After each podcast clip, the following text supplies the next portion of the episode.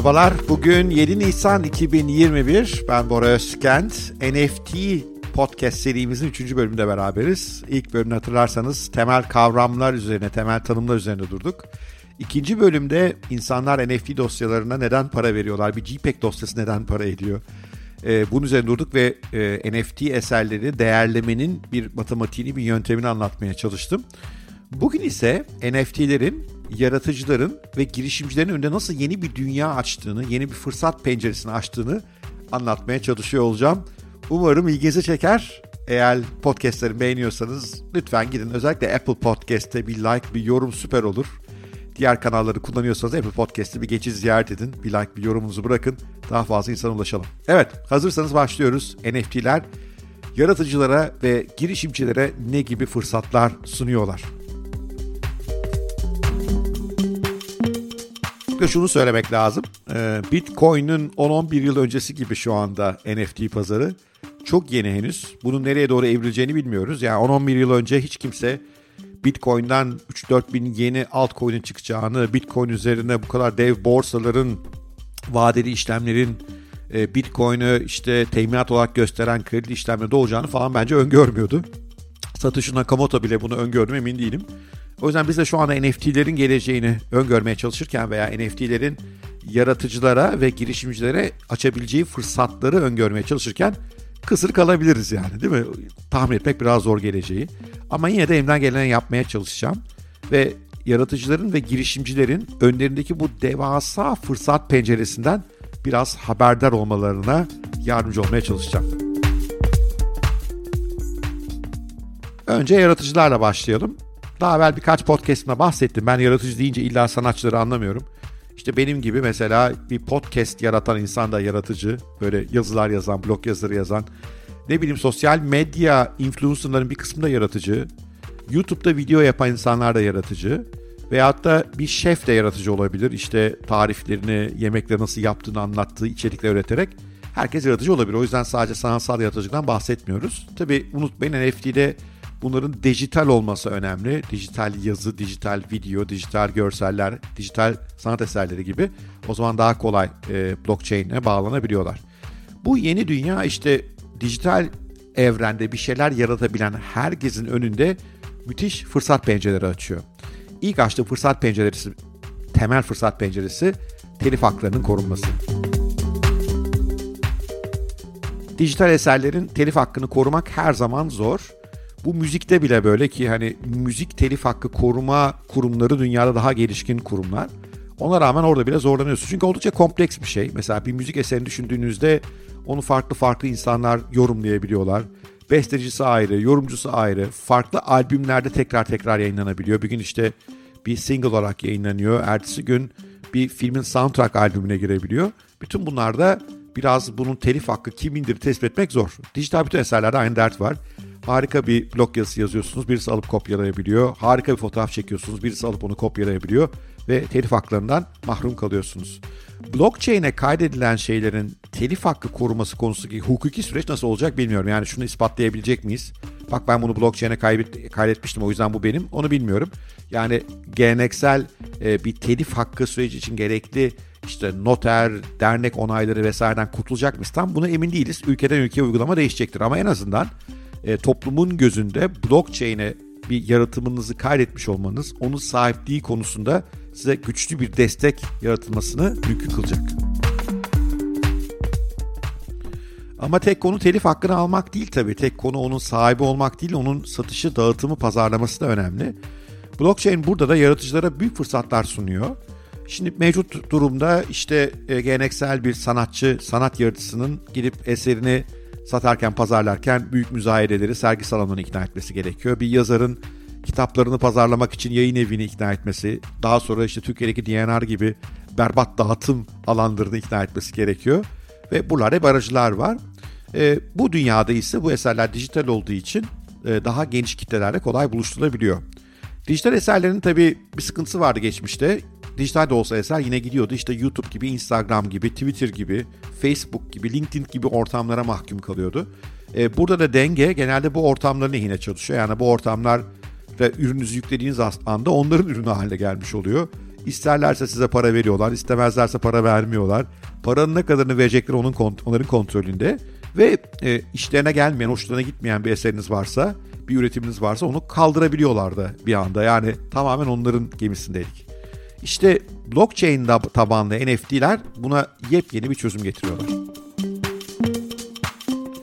Blockchain tabanlı N F T'leri bir büyük, devasa evrensel medya kütüphanesi olarak görebilirsiniz. Buraya kaydettiğiniz, e, buraya anahtarını kaydettiğiniz aslında teknolojisini daha sonra biraz daha girmeye çalışacağız N F T'lerin.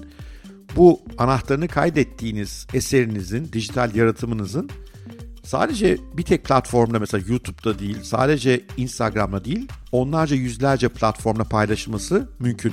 Çünkü burası dev bir kütüphane ve bunun kapısını açtığınız anda, yani key'ini açtığınız anda e, girişimcilere, ki onlara sonra geliyor olacağız, bu girişimciler kendi yarattıkları sergi alanlarında, kendi yarattıkları müzayede alanlarında, kendi yaratacakları yepyeni sosyal medya platformlarında eserinizi paylaşıyor olabilirler. Böylece eseriniz tek bir merkezi yerde sizin sahipliğinizde, sizin kontrolünüzde dururken insanlarla buluşması çok zenginleşiyor olacak. Binlerce kanaldan inşallah e, girişimciler eminim burada yepyeni işler kuracaklar. Sonra üzerine duracağız biraz.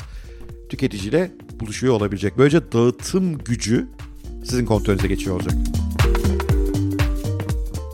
Eserin yaratıcılara sunduğu diğer büyük bir avantaj da eserin programlanabilir hale geliyor olması. Yani bunlar birer yazılım parçacığı haline dönüşüyor. O sahiplik belgesi, o mülkiyet belgesi daha doğrusu bir dijital programlanabilir bir yazılım parçacığı. Bu durumda bunu istediğiniz gibi programlayabilirsiniz. Mesela dersiniz ki eseri ilk benden birisi aldıktan sonra o kime satarsa satsın ben ondan ekstra para kazanacağım. Böylece işte bir sanatçısınız ama henüz pek tanınmıyorsunuz. Eserlerinizi sattınız. Sonra bir gün çok tanınan bir sanatçı haline geldiniz. O ilk eserler dünyanın parasını ediyor. Eğer işte bu fiziksel dünyadaysa hiç yapacağınız bir şey yok. Artık o eser kimin elindeyse ondan o zengin oluyor. Yeni dünyadaysa siz bundan para kazanmaya devam edebiliyorsunuz. Yani programlanabilmenin böyle bir güzelliği var. Programlanabilme ayrıca şunu da katabiliyor. Daha evvel bahsetmiştim. Eseri ilk alana da bir tek avantajlar sunabiliyorsunuz.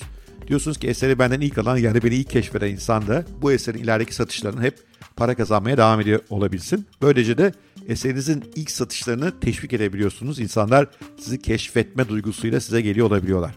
Ama bunlar işin temeli aslında programlanabilir bir parçacık olması başka fırsatları da açıyor.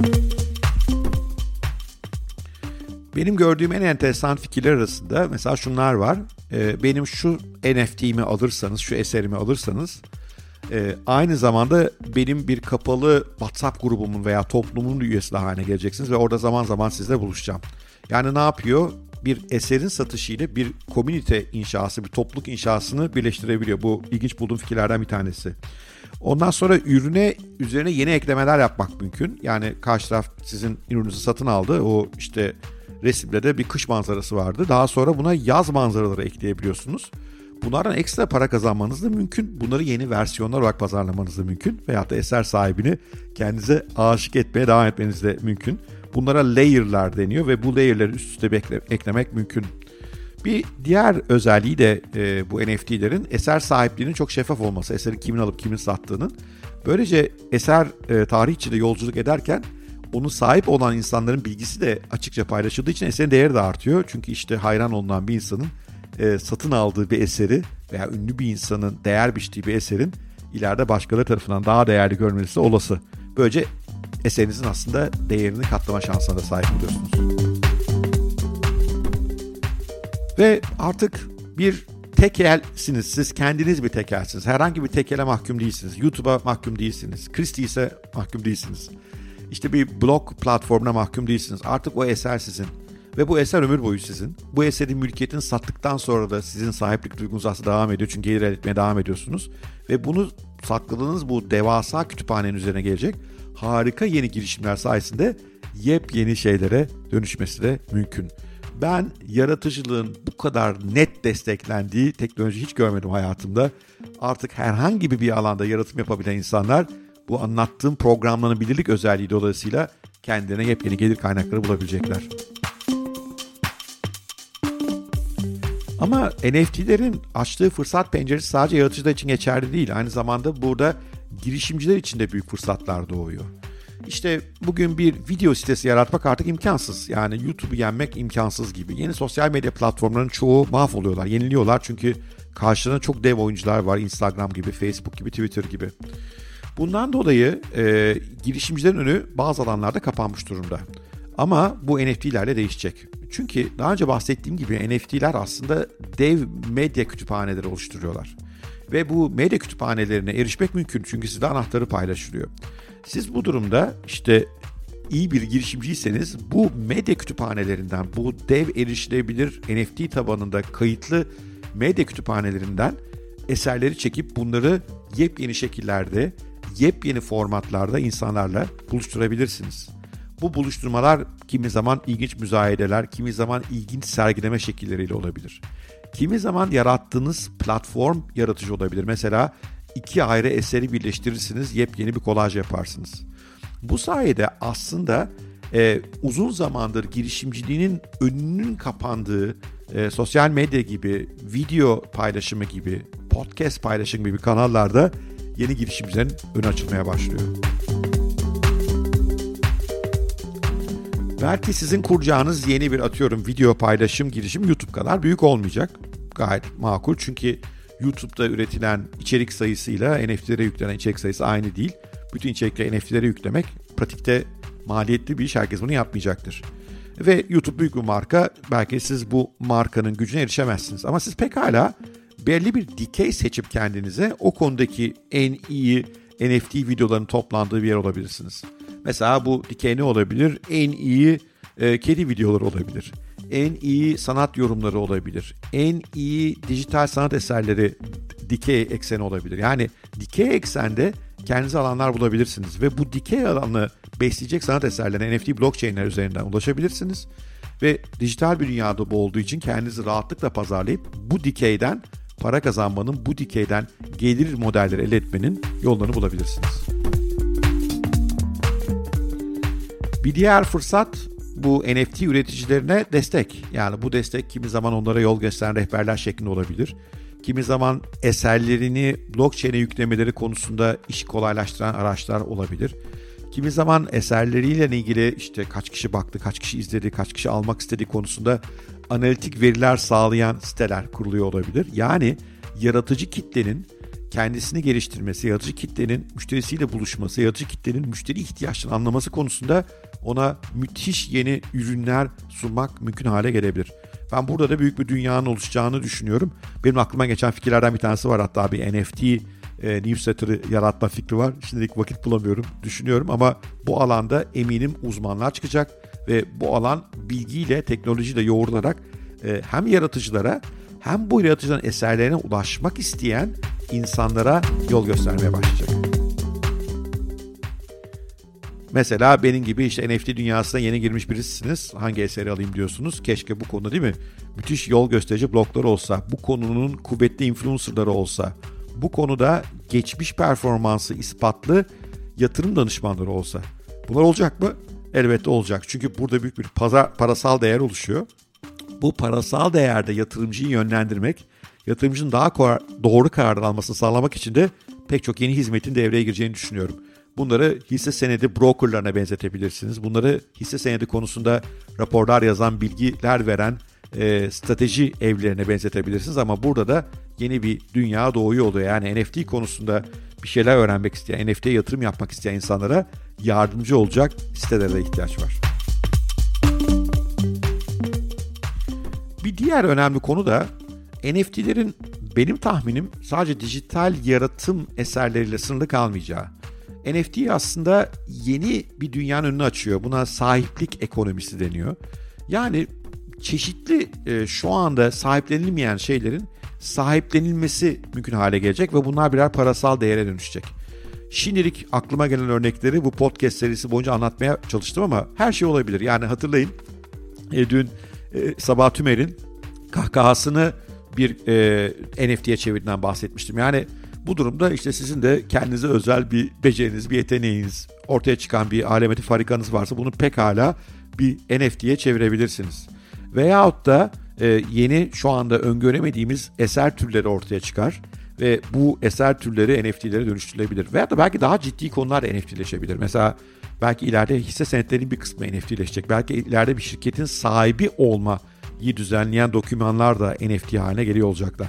Bunları şu anda öngörmek zor ama ben bu alanda da heyecanlı girişimlerin ortaya çıkacağını, şu anda da örnekleri var aslında ve bizi yepyeni fikirlerle tanışacaklarını düşünüyorum. Yaratıcılar ve girişimciler için bu kadar fırsat varsa, profesyoneller için de fırsat olacaktır. Onu unutmamakta fayda var.